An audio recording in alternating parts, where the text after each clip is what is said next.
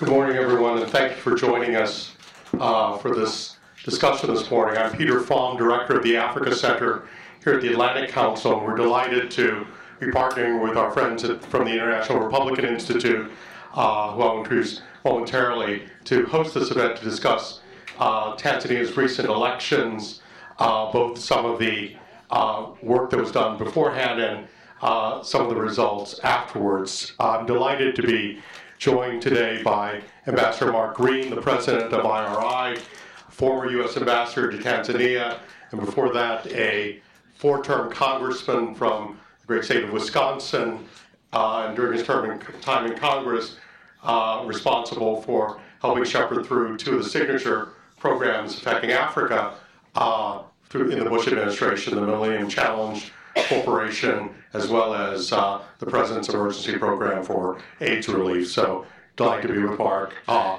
here on the stage. And then we have Gretchen Birkle, the Africa uh, Regional Director at IRI. Uh, Gretchen comes uh, uh, to the Africa portfolio from having worked at IRI and the Women's Empowerment Network, as well as country director in Afghanistan. We're also joined, uh, unfortunately, I guess due to technical difficulties, not via video, but certainly via uh, the voice coming out of the sky, so to speak, uh, teleconference, Wenceslas Mushi, the chief sub-editor of uh, the one, one, of the major media in uh, uh, t- Tanzania, The Guardian, having previously had a long and distinguished career at the government Daily News in, in Tanzania, where he started more than three decades ago, and he'll be joining us momentarily. Very delighted and uh, honored that the new ambassador of the United Republic of Tanzania is joining us uh, here for this discussion. Mr. Ambassador, welcome not only to the Atlantic Council, but to Washington as well uh, as you begin your mission. We had a great relationship with your distinguished predecessor, uh, Ambassador Mulamula, who's now the permanent secretary of your foreign ministry, and so we look forward to a relationship with you. Thank you to everyone else who is here, many people with great experience of Tanzania as well, and we want to make this interactive. So without further ado, let me turn it over to Mark.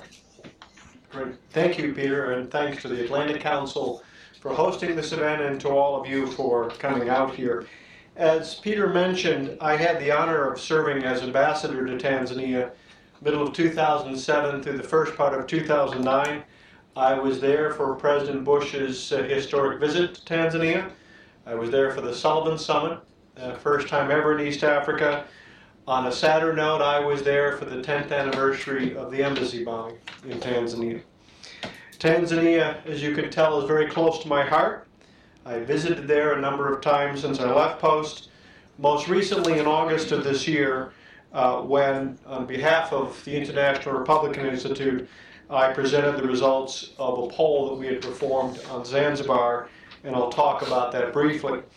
This morning, I will touch briefly on the state of democracy in Tanzania as I see it, uh, a little bit on uh, the challenges facing Tanzania as suggested by the polling that we've done, and some of the early signs, I think, uh, since election day. Uh, First, what is the state of play for democracy in Tanzania?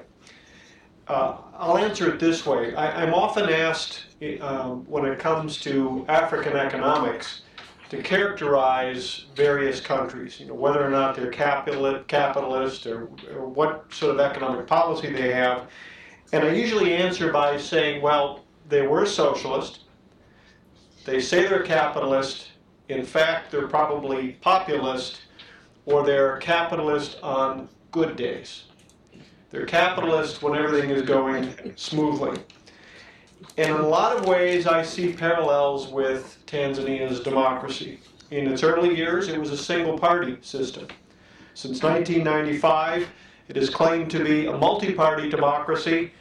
Uh, probably, in fact, it is a multi party democracy on good days on days when the CCM, the majority party, the ruling party, has been able to maintain a strong hold on power, and the opposition is permitted to, to yell a little bit, to stamp its feet a little bit, but doesn't really have the keys to power. I think the October elections have very much challenged all of that. As we all know, these elections were the most competitive elections in Tanzania's history. And uh, while the CCM on the mainland was a heavy favorite, they were not a prohibitive favorite. It was very much an election that was in doubt for a long time. On Zanzibar, where, they, where there have been several elections in recent years where CCM won uncertain victories, these elections, I think, were a true test of the country's dedication to multi-party democracy. So, a multi-party democracy on good days. And I think 2015, in many ways, so far, we're not quite sure if they're good days for Tanzanian democracy. Uh, for the union government, uh, President Magufuli won a comfortable victory, not a runaway victory, but one with the kind of margin that I think creates real hope for true competitive elections in the years that are coming. The elections were largely peaceful, largely transparent, but with one quite notable and unfortunate exception. As many of you know, right after the elections, there was a raid on security by security forces on the election uh, on election observation group offices as well as a human rights group for alleged violations of the Cyber, uh, Cyber Crime Act. The entire international community has expressed deep concern of this, uh, how this law is being used potentially to restrict freedom of expression. I think it is disturbing. Uh, I think it is anti-democratic. On Zanzibar, of course, as we'll hear more about shortly, the chair of the Zanzibar Election Commission nullified the results of the elections as the votes were being counted, even though international observers from a wide range of missions had said that the elections were proceeding peacefully and orderly. The U.S. Embassy has said that it is gravely concerned uh, and has called for the nullification, which the Zanzibar Election Commission had done, has called for the nullification to be recalled and I strongly support the position of the U.S. Embassy. Uh, how both sets of these uh, developments, these anti-democratic developments, are dealt with in coming days, the arrests and the nullification, I think will determine uh, whether or not uh, Tanzania is merely a democracy on good days. On top of the foregoing challenges that I've mentioned, I think Tanzania is clearly at a crossroads in a number of important ways. And those ways are reflected in the poll that I referred to earlier. Uh, IRI did a relatively modest sized poll on Zanzibar uh, earlier this year in the summer. And some of the takeaways that we had from that poll, I think, port, uh, point to some of the important challenges that the country, not just Zanzibar, but the union government, will face. Number one, uh, according to our poll, 95% of Zanzibaris say that youth unemployment is a very serious problem for the country. And this is a problem that the government clearly recognizes. This is a difficult challenge. Remember that the median age of a Tanzanian is 17. And statistically, that number is actually going to get lower in the next several years. So you see a tremendous youth bulge that is rolling across Tanzania. And the ability to provide the kind of meaningful economic opportunities for young people uh, in many ways will determine the country's course for some time to come. The second takeaway that I would point to 52% of Zanzibaris say that corruption is getting worse in Tanzania and Peter had made reference to some of my early involvement with the Millennium Challenge Corporation. I actually currently sit on the board of directors of the MCC. And corruption is a challenge for Tanzania. Corruption is a challenge for many countries, but one that is, uh, I think, uh, of great concern. On the positive side, Tanzania has passed the corruption hard hurdle that is at the heart of the Millennium Challenge Corporation and we hope that's a positive sign for the government's willingness to take on corruption in the years ahead. And the third takeaway 55% of Zanzibaris believe that politicians, again, this is across the country, all parties, all, all uh, age groups, don't listen to the needs and ideas of women. And it's a basic tenet that no country can be truly a representative democracy if it's not listening to more than half of its citizens. And no country can be, I think, successful given the wide range of challenges that we see in the modern world if it isn't tapping into all of its people, men and women, to provide the kind of leadership that is necessary to meet those challenges. Now, how the government takes on the challenges that I've referenced, I think will be crucial in these coming years. I think some of the early signs from the new president are encouraging.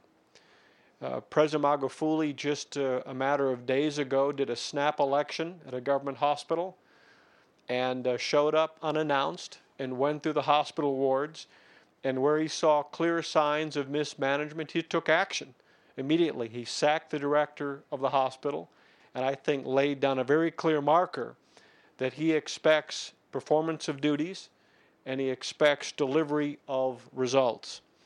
Secondly, the president has also announced a ban on foreign travel by government officials, not just to save money, but to make sure that government officials focus first and foremost at home where their duties lie.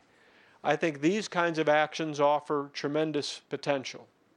They are certainly encouraging signs uh, that we're going to see leadership in the new government that takes on these challenges, that meets these challenges, and helps uh, Tanzania to realize its potential.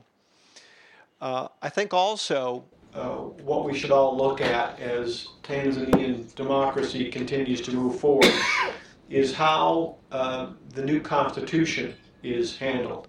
As many of you are aware, there is a referendum, not yet scheduled, I don't believe, but, but approaching, which will uh, take up a new constitution for Tanzania. That process of reaching out and educating voters, educating citizens, uh, any major constitutional reform is obviously a complicated and challenging uh, issue. And I think uh, how the government reaches out and informs voters of what's in the Constitution and what it means in practical terms is clearly important. And I think that will define uh, the state of democracy in many ways. You know, in summary, when you look at Tanzania, you see a country of fantastic potential. With respect to the 20 indicators that the Millennium Challenge Corporation uses to evaluate a country's commitment to some of the principles that we all believe are important for prosperity and economic development, Tanzania passes 16 of 20. It is one of the higher performing countries on the continent. And that is, I think, indicative of what can be accomplished, what can be achieved in Tanzania. And I think as we take a look at this recent chapter with the elections, how these issues are resolved. So uh, and again, I agree with the position of the U.S. Embassy, how the outcome of the presidential election on Zanzibar is resolved, I think is crucial uh, and is a real sign of whether or not there will be competitive elections and competitive democracy. And then, secondly, uh, how the government, uh, the union government, handles the issue of addressing the crackdown that we saw using the Cyber Crimes Act uh, on civil society, how that crackdown is addressed. Obviously, all of us here believe that freedom of association, freedom of expression, freedom of speech are fundamentally important to a vibrant multi party democracy. And uh, Tanzania has long been a country known for its strong support of these liberties. Hopefully, what we saw is an aberration. Uh, it needs to be addressed. Uh, like the uh, observers uh, from the international community, I myself am greatly concerned, but hopeful that these matters will be addressed in coming days. Again, a country of tremendous potential, but this is one of those moments where I think important decisions need to be made, and how those decisions are made will very much affect how we all view the state of democracy. Gretchen. Thank you, Mark. Thank you, Peter. I'm very happy to be here with you today to talk about our gender assessment of the recent Tanzanian elections. As Mark referenced, our summer survey in Zanzibar showed great concern about the level of women's participation in the electoral process. I would offer that the October 25 elections showed some real signs of progress and some areas of hope, and I'll discuss that in a moment. We start, of course, with the premise that the full participation of women in the political process is vitally important for the health of any democracy. When women participate in elections, when they are part of governing bodies, there's greater representation of all the population, and a democratic system is strengthened.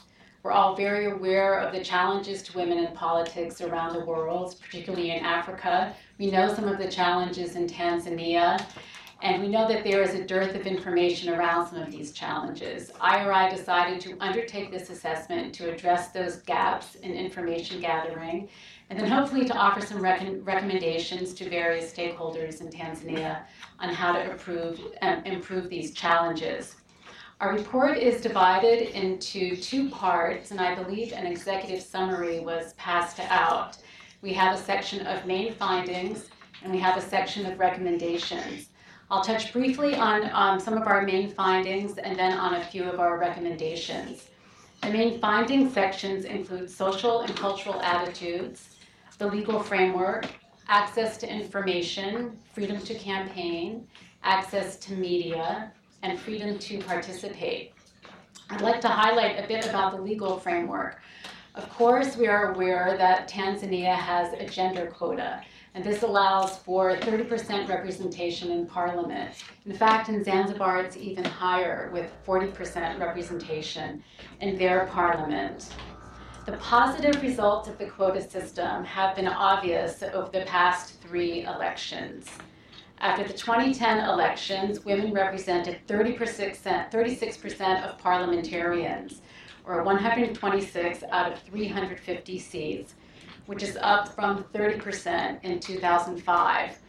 We're finalizing numbers now. We're hearing some of the information come in from the NEC now. Uh, currently, it stands at 27 elected women to the mainland parliament, including 110 special seats, so a total of 137 seats for women in the parliament. So we're seeing incremental progress there, which is great news. But there's serious challenge that exists with the, the gender quota process, and this is not unique to Tanzania. One challenge is the fact that there are these uh, two systems to become a member of parliament if you're a woman. You can either be directly elected or you can be nominated for a special seat. And this certainly skews the incentives of political parties to field only women candidates for their nominated seats with the mistaken impression that men will be more competitive for the direct elected seats. It also creates a class system in Parliament whereby women to the nominated seats are somewhat second class. They might not have access to the real leadership positions within Parliament or even within the political party. And finally, and most importantly, the nomination process for the special seats remains clouded in confusion and probably some corruption. On the legal framework, we also looked at the constitutional reform process and how this could really benefit women's participation moving forward in Tanzania. The country still operates under the 1977 framework, which really doesn't address gender policies. The draft constitution does make significant steps forward for women's participation and inclusion. And we really should give great um, support and congratulations to the civil society movement in Tanzania for really promoting women's inclusion in the constitutional process. This was the Coalition of Women and the Constitution, which was an alliance of 50 civil society organizations that has worked tirelessly over the past year to ensure women were a part of the new draft constitution process. I would point out that the draft constitution currently pending includes 50% women's representation in parliament, a pretty significant figure. I also want to highlight our freedom to participate findings. And this is where the real good news comes for these elections. Obviously, it's great news for women in politics around the world to know that Tanzania has its first female vice president. So that's fantastic. And I have to say, the CCM was way out front on women's participation for the presidential process from the very beginning of the primary stage, with eight women originally vying for this seat and two remaining in the top three candidates uh, for the primary level. So it was really an extraordinary time for women to make a leadership position at the highest levels of representative politics. Um, I also do want to point out that the Alliance for Change and Transparency Party had a woman candidate running for president. She was a distant third, but there was for the first time a woman who was running on a full ticket. So that's also very good news. The numbers remain low, as I pointed out, for women in directly elected seats. And this is a problem that Tanzanian political parties will have to address. There are many factors that contribute to this. As I said, the nomination process is very vague. Every party has their own way of ensuring that women are either elected directly or part of the nominating process. There are certainly financial disincentives for women to participate, and we offer several rec- recommendations about how to address that. And on the recommendations, we do provide um, specific items for different stakeholders, including the National Election Commission and the Zanzibar Election Commission, which, by the way, we commend very much for their inclusion of a gender policy.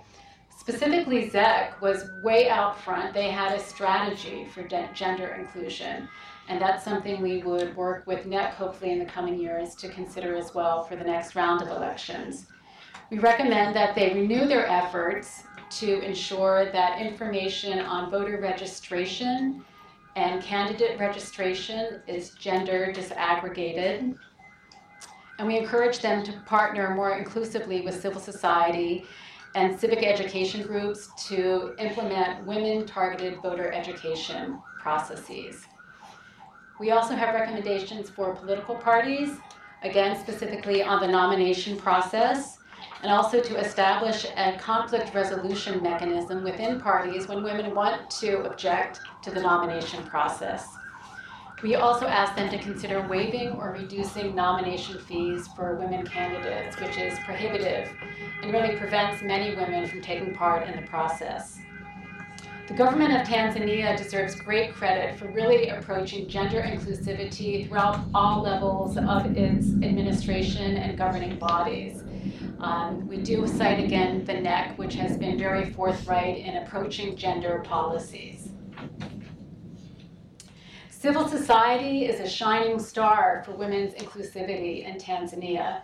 Our gender assessment team met with more than 16 representatives of civil society.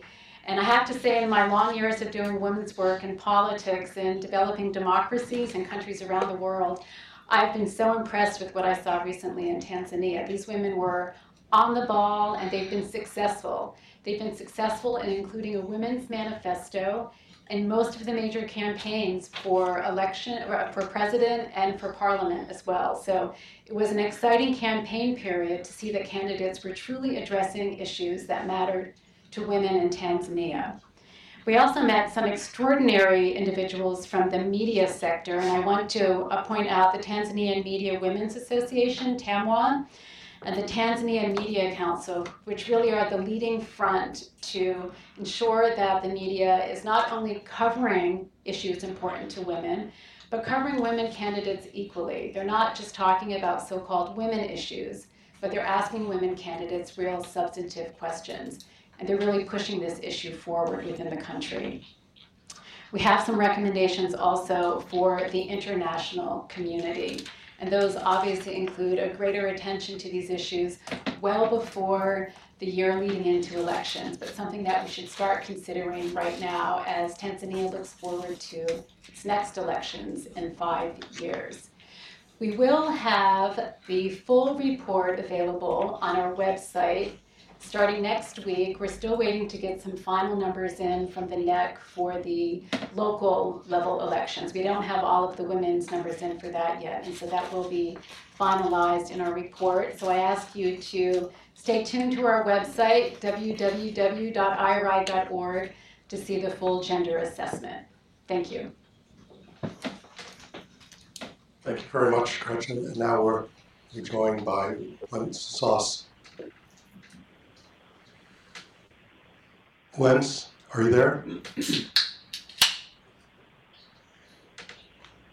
Hi, good morning, everybody. Morning. Hi. Yes, we, we hear you. Please, everybody. You hear me? yes, please go ahead.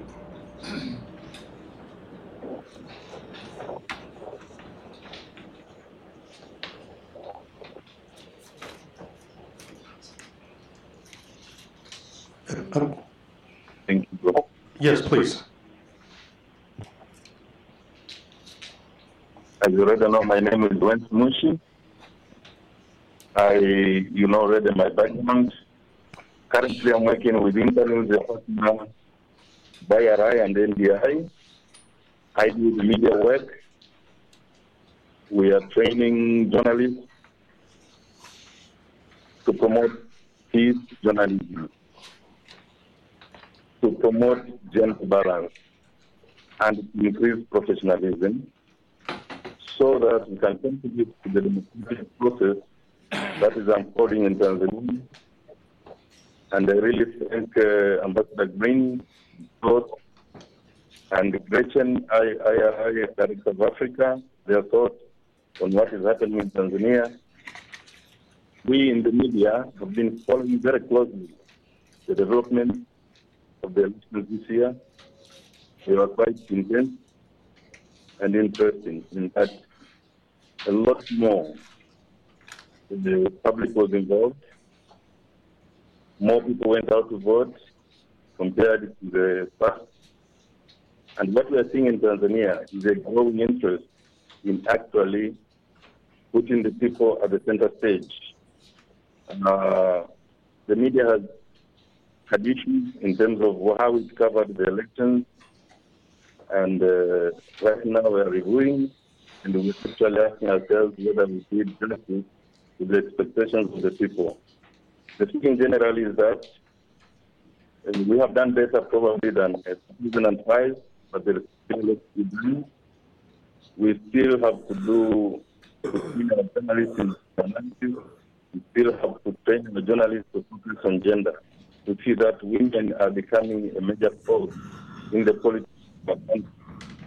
And in Tanzania, uh, as uh, Gretchen said, there were issues which, if the media had been better placed to focus on, probably would have seen a bigger force of women engaging in the elections and the politics generally.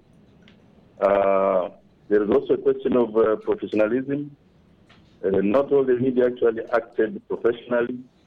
Some were more interested in carrying the, the, the rally campaign words rather than doing analysis, bring out to the public what the message was, or bringing back to the candidate what the public wanted. And uh, I hope that in our trainings, as we continue monitoring and working with the journalists, this will, these issues will be resolved and help to consolidate the democratic ground that is unfolding in Tanzania. Uh, we are also monitoring as media the situation in Zanzibar. And we are happy to see that the people seem to be calm, but waiting to see how everything will be resolved. Uh, it, is a, it means there is more maturity in Zanzibar now. There is patience, there is calm, and people are asking, we want peace. People are asking that issues be resolved so that development can continue and unity can be maintained in Zanzibar. And that's a good sign. And uh, it's also a good sign that the media is monitoring how the leaders are interacting and discussing the solution to the, to the crisis that is hit the Zanzibar election. We are waiting. Sometimes information is hard to come by, but we hope that uh, things will turn around after a few days from now. Uh, So basically, as the media fraternity, the feeling is that we should make more participate. We should do more. And I can assure you, we need help in training our journalists to do better, to do better in 2020. And, well, be Democrat enough. Thank you very much. Thank you, Wenceslas. And before we start our discussion, I'd like to use the moderator's prerogative and uh, uh, call on a, an old friend of the Africa Center here and keen observer of Africa, journalist, analyst, who uh, comes to us fresh back from uh, Zanzibar, uh, Philip Van Niekerk, uh, to give us a little bit of perspective and update from the field. Just just a few comments. I mean, we were there in a participation, not not um, primarily to assist with the election, but working with the CUF, with the Civic U- uh, United Front, the main opposition party in Zanzibar, to help them frame a development agenda so that from day one they would be in a position, if they won the election and uh, became the, the leading party in the government, of course it's a government of national unity either way, um, that they had a, a, very ambitious reform agenda. We were assisting them with that, um, with banking, oil and gas, with um, an infrastructure fund, and so on. So just to sort of explain, um, in a way, our kind of involvement. But I was there as an eyewitness um, through the whole period, and uh, I'd just like to sort of present some kind of perspective of what it was like to actually be there. And the first thing is that the election was was was probably the best election Zanzibar ever had. It was it was um, done in a very very good atmosphere. Uh, there were no serious incidents. Every single observer team, and there were a lot of observer teams there. People stacked Zanzibar. There was African Union, uh, East African Community, SADC, Commonwealth, European Union. There wasn't NDIRI, but there was observers from the US and the UK. They were they were all there, and they all agreed this is this is a great election. And um, the polls closed at four o'clock on the Sunday, and there's only 350,000 people voting in Zanzibar. So when we say finish the count, in fact, the count was finished by Monday morning. And I think it was on that basis, and I just want to explain something why the CUF uh, took the decision to announce the result. Um, the count was done, every single polling unit had reported. Back to 1995, the CUF has been in a position where um, elections have been held, um, results have been delayed. And at the end of the day, the results that they imagined at the beginning were going to be uh, reported looked somewhat different at the end. last time in 2010, um, the CCM won by 4,000 votes. Um, the, the initial count showed uh, CUF to have been winners on the other side. So what they felt was put the results out, not just it wasn't a declaration of victory. We say these are the results that we got from the polling units, and these are the results by constituency. So that as the constituencies are announced by the ZEC, the international observers can compare those results and extrapolate and see how we arrived at the conclusion that we were winners. And they weren't huge winners. It was uh, 53 to 47 percent. Um, in terms of constituencies, it was 27 27. And either way, whatever the outcome of the election, it's a government of national unity. Um, that was the agreement after, two, after the violence of 2005. They decided in 2010 to avoid a future situation like that. Um, whatever happened, the executive would include, uh, on a proportional basis, both CUF and CCM. It's just that whoever wins the election gets the presidency and the second vice presidency. So that, in fact, is the difference. Now, um, the results were sort of coming out on Monday, and they were in all the CCM strongholds first. I mean, just to sort of give you an idea of the uh, breakdown, Unguja, the, the main island, is more strongly CCM. Pemba is very strongly CUF. There's 18 constituencies in Pemba, and CUF has won every single one of those going back to 1995. Um, so as the results were coming out, they were announcing the CCM strongholds first. And then on Tuesday, they kind of slowed down to a trickle. And some other, the commissioner kind of disappeared. Um, he wasn't to be seen. He complained of a headache, um, various other things. And on the Tuesday, on the Wednesday morning, uh, Maalim Seif, the leader of CUF, went down to the electoral commission to find out, you know, the, they were at the Bwawani Hotel, what's going on. and the commissioner disappeared completely. A few hours later, without consulting with any of his commissioners, he announces that due to irregularities, he's decided to annul the election. Now, a couple of problems with that. First of all, one of the most concerning aspects of it, and I don't think has received enough coverage in the, in the, in the media, is that the whole thing was heavily militarized. So um, uh, on the Tuesday night, for instance, uh, security forces, Zanzibar security forces, not the, not the military, surrounded the CUF headquarters and kept the entire CUF leadership holed up, unable to leave or, or, or move uh, for the entire night. They didn't. They didn't. Uh, they slept on the couches uh, in, at their headquarters. The next morning, the uh, security forces and the military surrounded the Bwawani Hotel, and while the commissioner went uh, AWOL, the um, deputy commissioner, who's not a political appointee but a fairly politically independent individual, was actually arrested and taken out by, by into custody by the police and not released until later in the day. So the way the thing actually happened had this unfortunate um, aspect of force attached to it as well. Second point, which is absolutely fundamental to how we see the whole issue going forward. Um, if you look at the Constitution or you look at the Electoral Act, and I've done it myself, I'm not a lawyer, but the lawyers have looked at it, everybody's looked at it, the US ambassador, the British, everybody. There's no provision in it that allows the commissioner of ZEC to annul an election. It's an illegal act, it's not constitutional.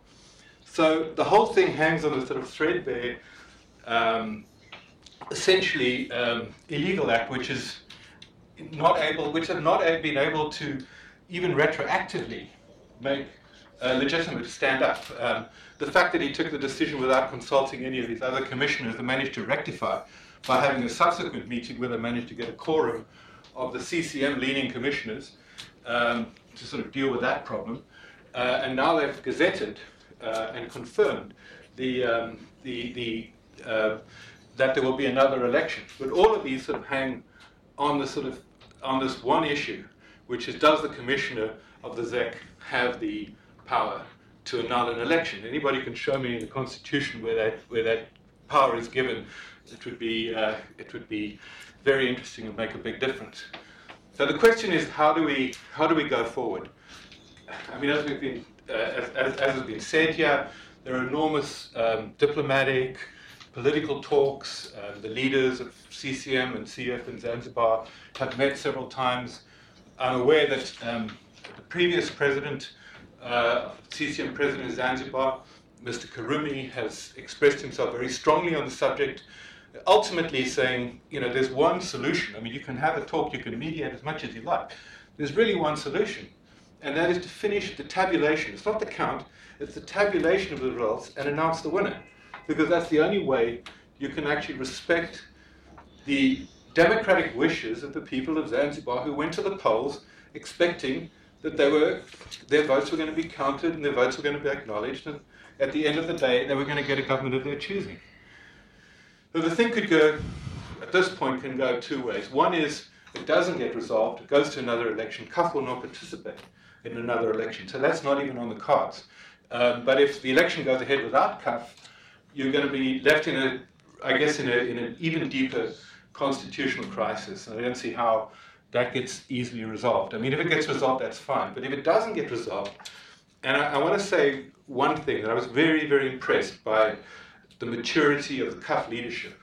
You know, there were times when, it, when people were saying, go to the streets, you know, like, this is like completely outrageous, get the people sort of worked up. And the leadership of CUF said, no, no, we have to apply restraint. You know, this thing, there's been violence in previous election cycles in Zanzibar. We cannot allow the situation to get out of hand. We could have a bloodbath on our hands.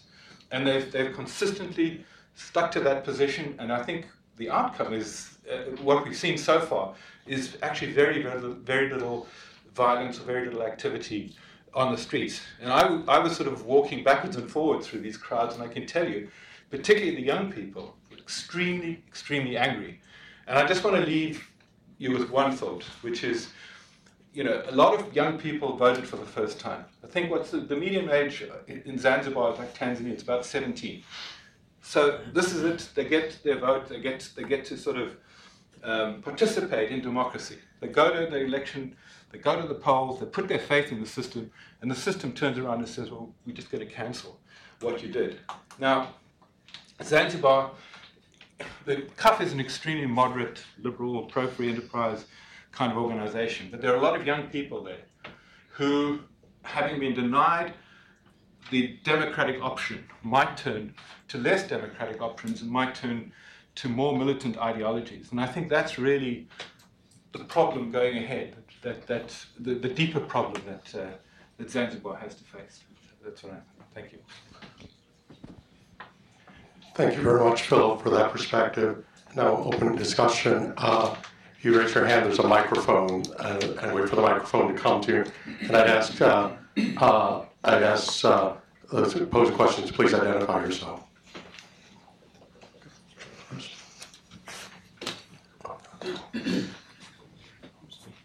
Uh, hi, I'm uh, Alex Noyes. I'm a PhD student uh, at Oxford, and um, I'm looking at governments of national unity. So I've been following the Zanzibar situation through that perspective.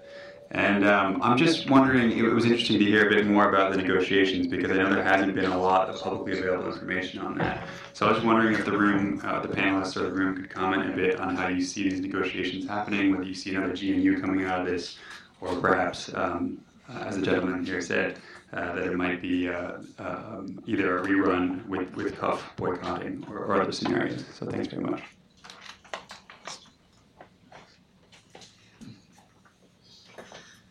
You know, I'm not sure that we know. Uh, the discussions are obviously going on uh, behind the scenes, and I don't think that's inappropriate for the discussions to be going on behind the scenes. The good news is, and and Philip pointed to it, that so far this is being done peacefully.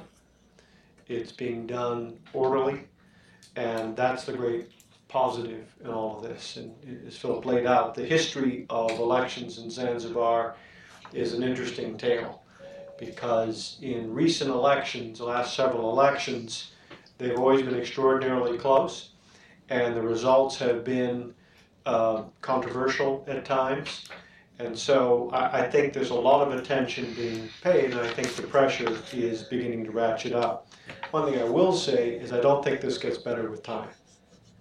And that's perhaps the great worry that pressure will continue to build from a number of different quarters. And so um, it, it's hard to know exactly how um, it will resolve itself, but it is crucial. Again, I don't think the passage of time is, uh, is helpful in this process.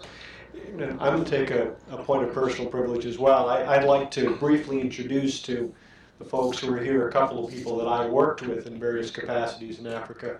General Ward, uh, was General of AFRICOM when I was uh, in Tanzania. It's good to see you again. Likewise, Ambassador. And my good friend John Lange, who was Ambassador to Botswana and was charge in Tanzania uh, during that terrible, difficult time of the embassy bombing. So, John, it's good to see you and good to have you here. Thank you. I- The ambassador.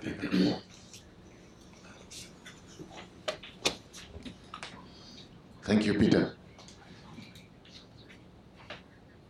I asked for this opportunity to speak. First of all, to express my sincere, sincere gratitude for getting this opportunity of uh, getting here, joining you, Atlantic Council, in this uh, wonderful conversation about our country on the key issue of democracy. Uh, I think uh, my brother, Ambassador Mark Green and uh, Gretchen, what you have said, you have been very fair, I would say. Uh, you, you're very fair in the way you presented the facts about your country. One might differ about your opinion on what is going on, but uh, what is key is that you are fair on the facts. Uh, Tanzania is uh, currently going through a very critical uh, time after election in view of what is going on in Zanzibar. Uh, everybody is concerned. Zanzibar is part of the United Republic of Tanzania. We cannot say we are done with the general election when Zanzibar is not completely done. And uh, uh, when we hear people take interest in our country, particularly uh, the government of the United States of America, the people of America, key NGOs like International Republican Institute, Atlantic Council, working uh, on uh, what is going on and coming up with recommendations. Christian, you have promised us to give us recommendation. I must assure you now that uh, our embassy will work with you to make sure that all the recommendations that we have been able to come up with are conveyed to all the stakeholders. We know you as our partners, you want us to succeed. As uh, Ambassador Mark Green rightly said, Tanzania is an exciting opportunity, and we want to take this opportunity to turn these challenges into an opportunity, because that's what you are here. You cannot promote trade and investment when the country is not at peace. And you cannot claim the country is at peace when there is no justice. And democracy with justice goes together. And that's why we are happy that the general direction that we have just uh, completed, we are free and fair. Our president is busy working on a new government. The parliament will come up with a speaker, and then we will set ourselves. And the good thing is, I'm happy to hear the eyewitness. I was not in Zanzibar. I cannot challenge him. He's an eyewitness. I was not there. He said what he saw. Many people saw. But uh, we are happy. The current president of Zanzibar and the first vice president, Maalim Seif, Sharif Hamad, are meeting. And when people are talking, it's a good sign. Yes. Certainly, a solution will be will come out, which will take Uh, into account the interests of all Zanzibaris and all Tanzanians, because our our interest is a peaceful coexistence. With a president, to us is not important. I have a political background. I was in parliament for 15 years, and I chaired the Foreign Affairs, Defense and Security Committee. And in that capacity, I was assigned by the parliament to make an inquiry in Zanzibar, and Pemba, when CUF raised a motion in parliament that they were mistreated unfair by the Zanzibar uh, government. I was able to learn a lot of things in Zanzibar. Zanzibar is a special environment with a special history. Zanzibar requires patience. Zanzibar requires support. And I'm glad you are giving that support, particularly the, the government of the United States of America. They are giving us support. And they are promising more if more support will be required. And more encouraging indeed, International Republic Institute is also giving support. Atlantic Council, you are giving support.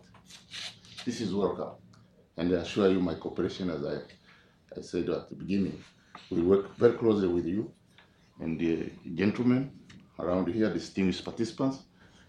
Because, you know, when you talk of corruption, it's a, a big problem. We cannot deny that. It was a campaign issue. Every candidate was promised to fight corruption. We are looking forward to the continued fight. When I was in government, we were fighting corruption. I was honored and privileged to be, to be the minister for good governance. I didn't finish the job. It's continuing. Corruption is fought even in America. It's fought everywhere. It's a challenge. But we cannot say, let us stay with corruption because it's everywhere. We have to get to zero tolerance to corruption. They used to want employment. You cannot have employment when there is corruption, much as they can't have employment when there is violence. When I got into this room, I met young men and women here who work on the rule of law in the center of uh, governance in the Institute of American Institute of Peace. I was encouraged. They have visited our country. They know our country. At least they can also compare the special circumstances which Tanzania exists in this globe with the United States of America and be able to help the youth. And we are grateful to President Obama's initiative to develop the, the youth leadership in Africa. He's advising us that what is important is not great leaders, but great institutions. If you don't have a strong, fair electoral commission, you'll be in trouble. So you see what is going on now. The electoral commission in Zanzibar is at the center of the talk. Everyone was saying it should be independent. Discussions are done behind the scenes. We're out there, we want to know Otherwise, what to, how do you talk about something we don't know? You can imagine the situation I'm in now. I was supposed to give the answers, but I'm not giving the answers. so pray for us, pray for Tanzania, work for with us so that we, we sail through these problems peacefully and continue to develop our country. Thank you for your attention. Thank you very much, Mr. Ambassador. Uh, Gentleman back there, Malik. My question, my question has to do with the fact that the uh, annulling of the election has been gazetted. Uh, The position is being taken by the uh, government in in Zanzibar and the government on the mainline, uh, according to press reports, that it's a a done deal. I'd like to ask Ambassador Mark Green, does he think that, and perhaps also the Tanzanian ambassador to the U.S., is this something that can be walked back? If this is something that can be reconsidered on the basis of negotiations and the facts on the ground as they unfolded? Malik, what I can say is, I think the U.S. Embassy in Dar es Salaam has been very clear in its position that there needs to be a recalling of the nullification. Now, whether or not that's the precise legal maneuver, I think the position of the U.S. government uh, is pretty clear that the nullification is, uh, should be rescinded, recalled, turned over, and quite frankly, I agree with that. Uh, As to whether or not it can be in Tanzanian law, I'll leave it to the ambassadors far more expert than I am in Tanzanian law, but I think clearly the position of the U.S. government is that votes should be counted, that a process which observers had said was proceeding orderly and in a uh, fair manner, that that should be fulfilled.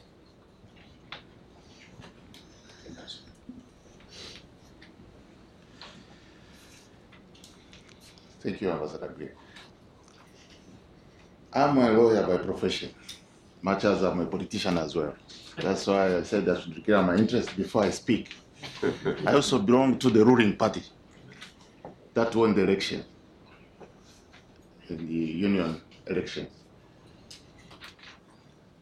The law, the law as it stipulates, is not a dispute. Nobody is contesting the law. And the, actually, the law is usually contested in the court of law. No matter has been put before the court of law,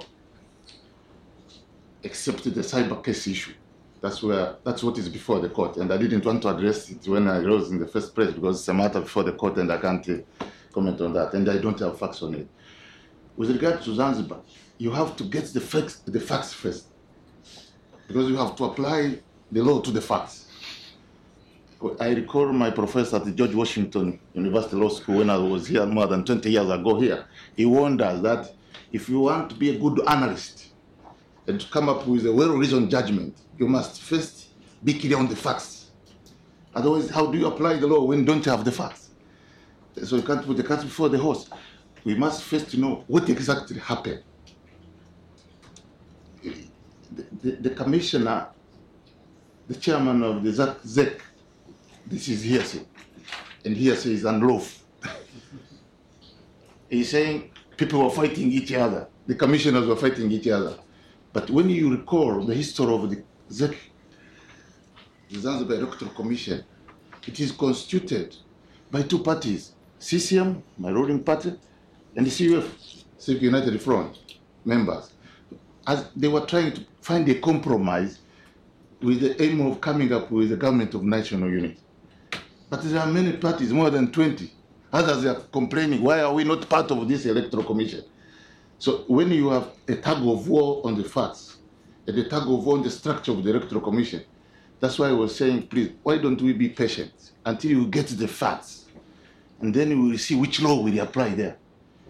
If the chairman of the Zanzibar Electoral Commission decided by himself, to turn himself a, a madman, that is a simple case, a criminal offense.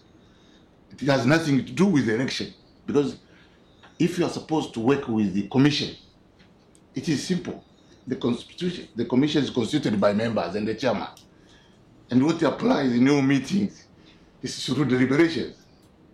uh, you have been a chairman for many times, and uh, a, a chairman who dictates terms on members whom we're supposed to guide is not a chairman. We expect deliberations, we expect democratic procedures to be able to come up with a decision. That's why I'm avoiding the issue of the law here because the facts are not there. We are waiting for the facts. Thank you. Thank you, Mr. Ambassador. You've shown yourself not only a lawyer and a politician, but also a diplomat. So thank you. Gentleman in the front row. Thank you. Gil Kapen, American Jewish International Relations Institute. Mark, I wonder if you could uh, maybe give us your thoughts on whether you thought the election might affect uh, uh, uh, Tanzania's foreign policy. And if not, if you can say a little bit about the relationship with the U.S., with China, with other important countries, and how cooperative Zanzibar is with us at the UN on peacekeeping, etc. Thanks. Uh, thanks for the question, Gil. Uh, first off, U.S. Tanzania relations are very strong.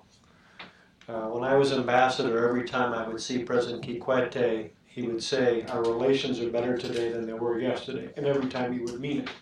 So I think it, um, there's a, a long history of close cooperation on a wide range of development challenges and security challenges. And so, uh, and, and I was going to say the ambassador, I think you can tell you're among friends. Uh, everyone here is a friend of Tanzania and believes very much in the country's future.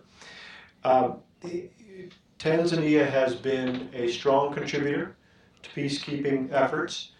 One of my favorite photographs from President Bush's historic visit in 2008 was a class of trainees uh, from the ACOTA uh, training operation posing with President Bush in front of Air Force One. And that was a sign of the deep commitment that the two countries share to peacekeeping and security. And so I think that uh, is a very important part of the relationship. So I, I, I think that remains strong. I will say, uh, again, and you can go to the U.S. Embassy website, uh, U.S. Embassy in Dar es Salaam. I think Ambassador Childress, who I think is doing a very good job um, in his current role, I think uh, the U.S. Embassy has been clear over its concerns given the current situation with respect to the elections in Zanzibar, and secondly, with um, the uh, crackdown on uh, these two civil society groups, the, the Human Rights Group, as um, as well as one of the accredited election observers. So uh, this is hopefully a matter that will be resolved soon because the relationship is very important to both sides, and we all hope will continue down that path of getting stronger and closer as we go. But I do think you've seen from the U.S. Embassy that it views the current crisis on Zanzibar as a significant one and, and one that does need to be addressed.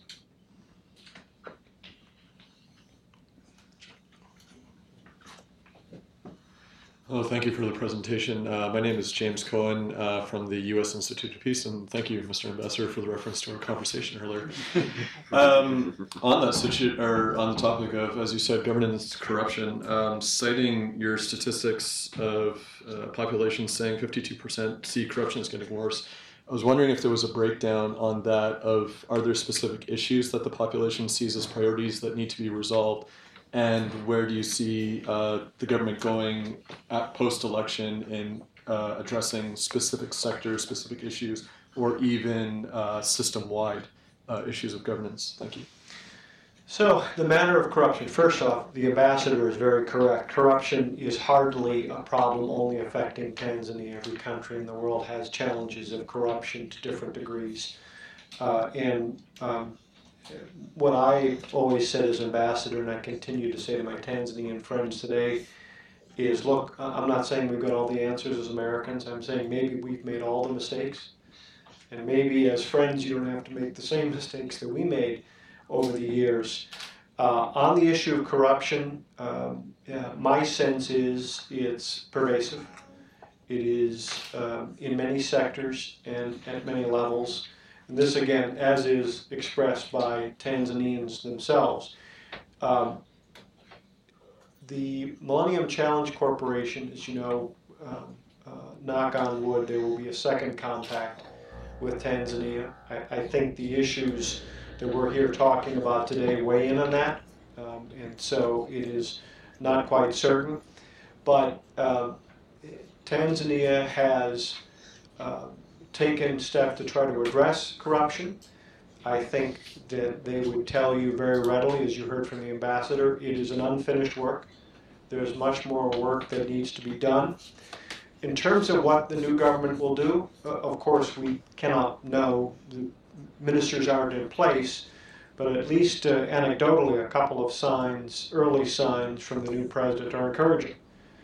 Uh, the president has spoken openly about the need to take on corruption, and I think the uh, the uh, uh, unscheduled visit of the government hospital is just one sign of that. Uh, you know, look, the government of Tanzania understands, just as the ambassador has said, corruption saps a country of its economic strength. It holds its people back. They don't get to enjoy the fruits of their labor or the fruits of a country's resources. So uh, uh, I think part of what our poll reflects is that people demand answers on corruption. And I think what you're seeing in the early steps from the new administration is a recognition that, yes, corruption is a serious issue. Precisely what steps will be taken, obviously, those are for the Tanzanians to choose. But I think, again, as friend, friends of Tanzania, we're all very hopeful. A new administration is always an opportunity for hopefulness looking forward.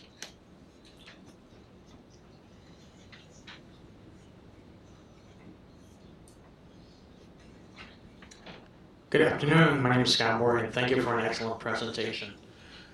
My question kind of ties into what Gil said regarding the elections, and we've seen how the elections in earlier this year in Burundi have gone haywire, and elections coming up soon in both Uganda and the DRC. Why, why do you not think that there's a sense of urgency to get what the elections in Zanzibar right, to get this resolved so it doesn't add any further regional instability? I think it's a question, perhaps it's a very good question. Thank you very much. The question's a very deep one, I think. Uh, maybe what we'll do is give everyone a chance to weigh in on it. Thank you. I do think there is a sense of urgency, and I think uh, Mark alluded to that, that um, each day goes by, the tension builds very much. Um, it has so far been very peaceful in Zanzibar, and we hope that it continues that way. We certainly don't want this to be a model for anywhere else in Africa. Uh, you referenced some very important countries with elections coming up. Um, there have been some bad models recently in Africa. And so um, our hope is that the case won't be that way for Tanzania. Um, I'll address the question by pointing to something that, that Philip said that's very important. Uh, Africa is a young continent. Median age, as I said, of the Tanzania is 17, of Uganda is 16 there were 5 million first time voters in these elections in Tanzania. All across the continent, we're seeing young Africans emerging into decision making roles at, at, a crossroads. Uh, I think this is a, uh, a historically important time for the entire continent and uh, its democratic path. At IRI, we recently launched something inspired by Mo Ibrahim called Generation Democracy, trying to create a global network, but particularly in Africa, of young people coming together to try to do peer-to-peer sharing and looking for constructive engagement in democratic institutions. Uh, the way that I view it as uh, young people come into their voting years, there are two ways to participate. One is inside the tent, which is going and voting and playing a constructive role in the public debate, or remaining on the outside, which is not good for anyone, obviously. And so I think it is very important that, and, the reason that we're gathered here today, and there's so much attention being paid to this, how these issues get resolved, and whether young people in Tanzania and elsewhere look at the system of multi-party democracy and competitive elections as a system that they can believe in, as a system that they want to participate in, I think there are few issues more important, certainly with respect to Africa, but I would argue globally. It's extraordinarily important that people have an opportunity to weigh in, to participate constructively institu- in institutions, and have their vote counted and their voice heard. The point, uh, again, thank you for the excellent question. I think that the point, uh, and I agree with both uh, what Gretchen said and what Mark said, as important as this is, unfortunately, uh, although we've put a lot of rhetoric into it as Americans, uh, we haven't really put the substance that we should, you know, uh, when it comes down to it. Now, to be fair, during the, the Bush administration was uh, extraordinary in its relationship to Africa. Uh, foreign assistance to Africa quadrupled from when time President Bush came into office and when he left. And to the credit of the, the Obama administration, despite the downturn, despite cuts around the globe, Africa's remained more or less, give or take, rounding errors, more or less at that same quadrupled level of foreign assistance, steady, not great increases, steady that was bequeathed by the Bush administration. That itself is an achievement in these fiscal times. But within that pot of money, the amount of money that we're willing to invest as a nation in governance, democracy, and others, especially in Africa, uh, USAID funding for democracy activities in Africa, and here since I'm not, uh, and I'll make the shameless plug for you, Mark, uh, and I see uh, Dave Pierce from NED there, uh, there as the we've USAID funding for the support work of democratization, and good governance in Africa, has actually fallen about 40 plus percent during the Obama administration. So, granted, there have been many other demands, other crises, and the overall foreign assistance to Africa has remained level. The fact that democracy funding has dropped that dramatically you know, I, I think something that I think the Congress and the administration very seriously needs to reconsider, uh, especially given the, the important elections coming up in the next 12 to 18 months across the continent. Ambassador Lai. Uh, thank you. Very interesting presentation. Uh, Tanzania historically has really played an outsized role uh, in both in Africa and on the global stage, uh, beginning with Mwalimu Nyerere and the non-aligned movement. Uh, President Kikwete, uh, of course, as a former foreign minister, was quite active in, in leadership roles in the African Union, the African Leaders Malaria Alliance. He chairs the UN Secretary General's high-level panel on uh, the response to the Ebola crisis that we'll be issuing a report shortly. What do you see Tanzania's future role in, this regard? Do you think that uh, uh, President Magufuli is going to be more domestically focused because uh, of his reputation? I think his nickname is the bulldozer, and uh, and really trying to change things domestically, or do you think he will continue in that broad global or an Africa-wide role?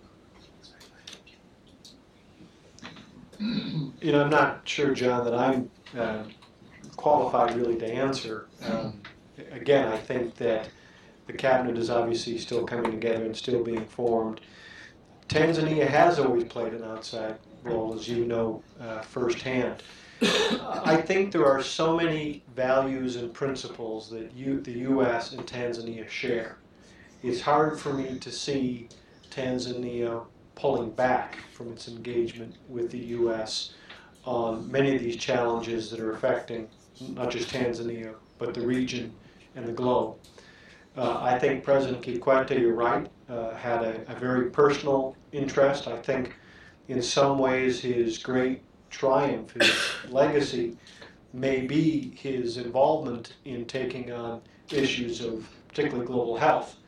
Uh, as we've discussed before, when I arrived in Tanzania, uh, President Kikwete had just, uh, he and his wife were publicly tested for AIDS. That they actually had themselves tested publicly to basically say to every Tanzanian, do this, look, I'm doing it. I can tell you there was a very interesting uh, set of numbers that I saw prior to his doing that was actually quite poor participation. Immediately afterwards, it spiked. It was quite extraordinary. Even AIDS workers who knew better and should have been tested weren't tested until they saw President Kikwete. So I think in many ways that will be his great legacy. I think he accelerated uh, the capacity of Tanzania to take on its own health challenges. As you know very well, the progress that's been made, interestingly, on Zanzibar in particular in fighting malaria is very impressive and I think remains a model for certainly uh, Africa, if not much of the world. In terms of what the new president will do and what he will craft as his legacy, that's up to him. We'll see as things go forward.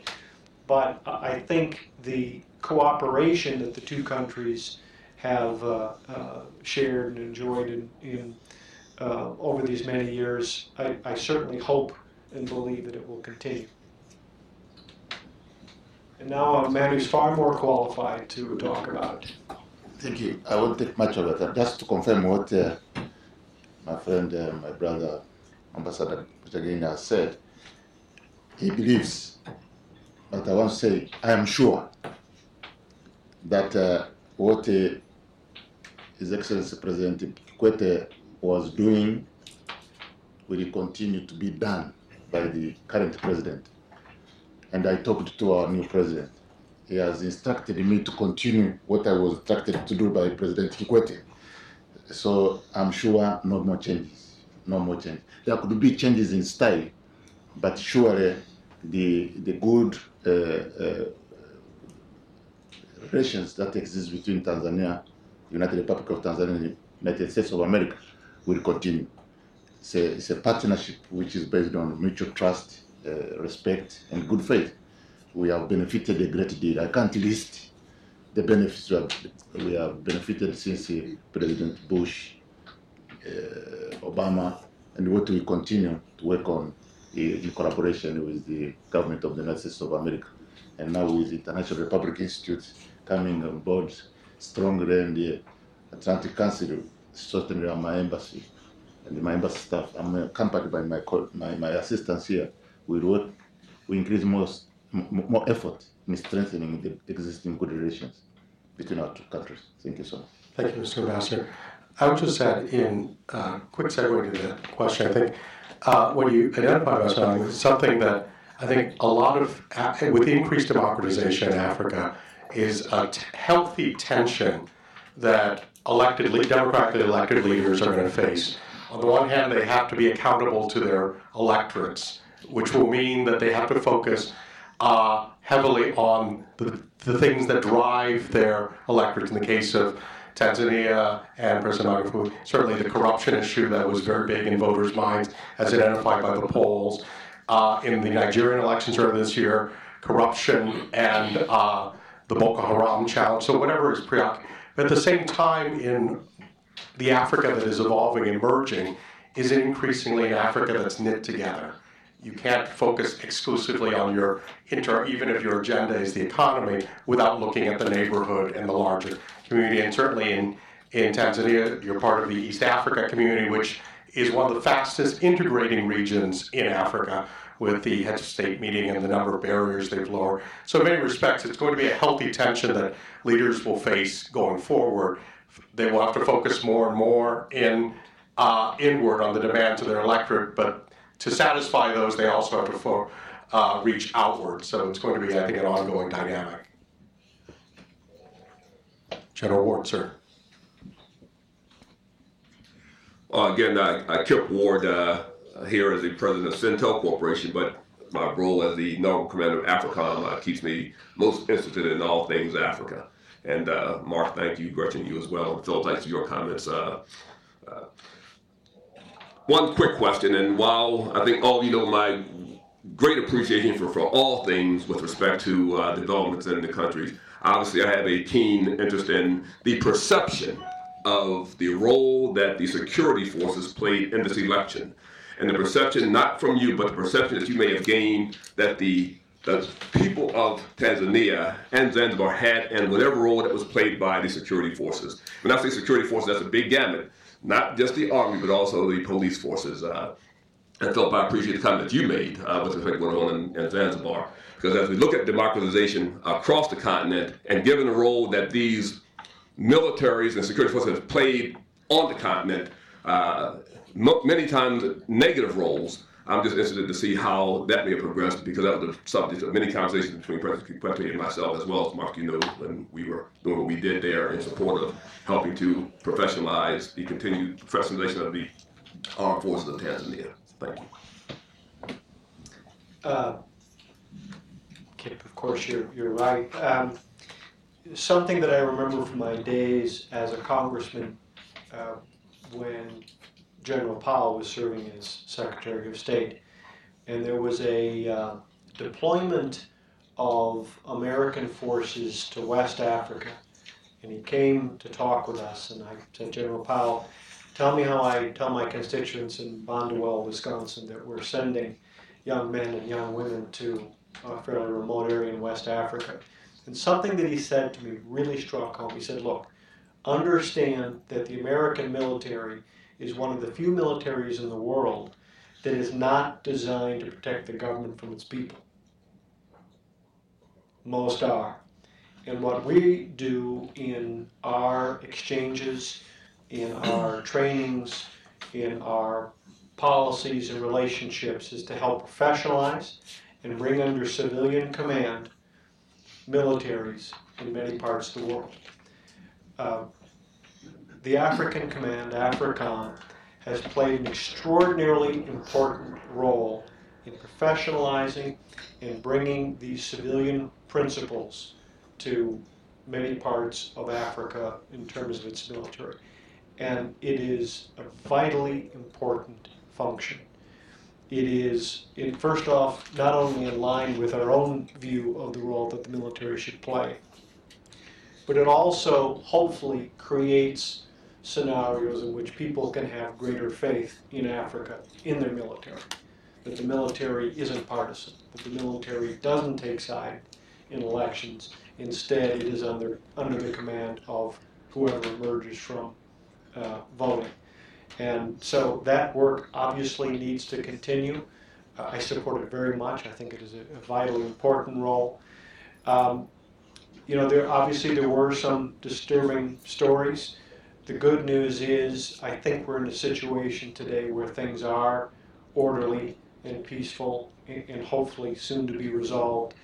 But uh, anytime, anywhere that the military gets involved in the elections, one way or the other, it's a bad thing. It is counter to, obviously, uh, the stated purpose of the military. It's also counter to competitive elections and the multi-party democracy that we all believe in.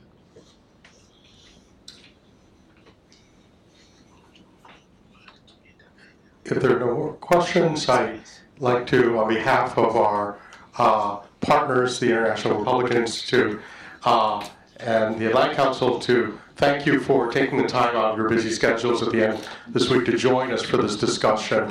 Uh, it's been a great discussion, and I think uh, a uh, very constructive for not only Tanzania but U.S. Tanzanian relations uh, going forward. So thank you very much.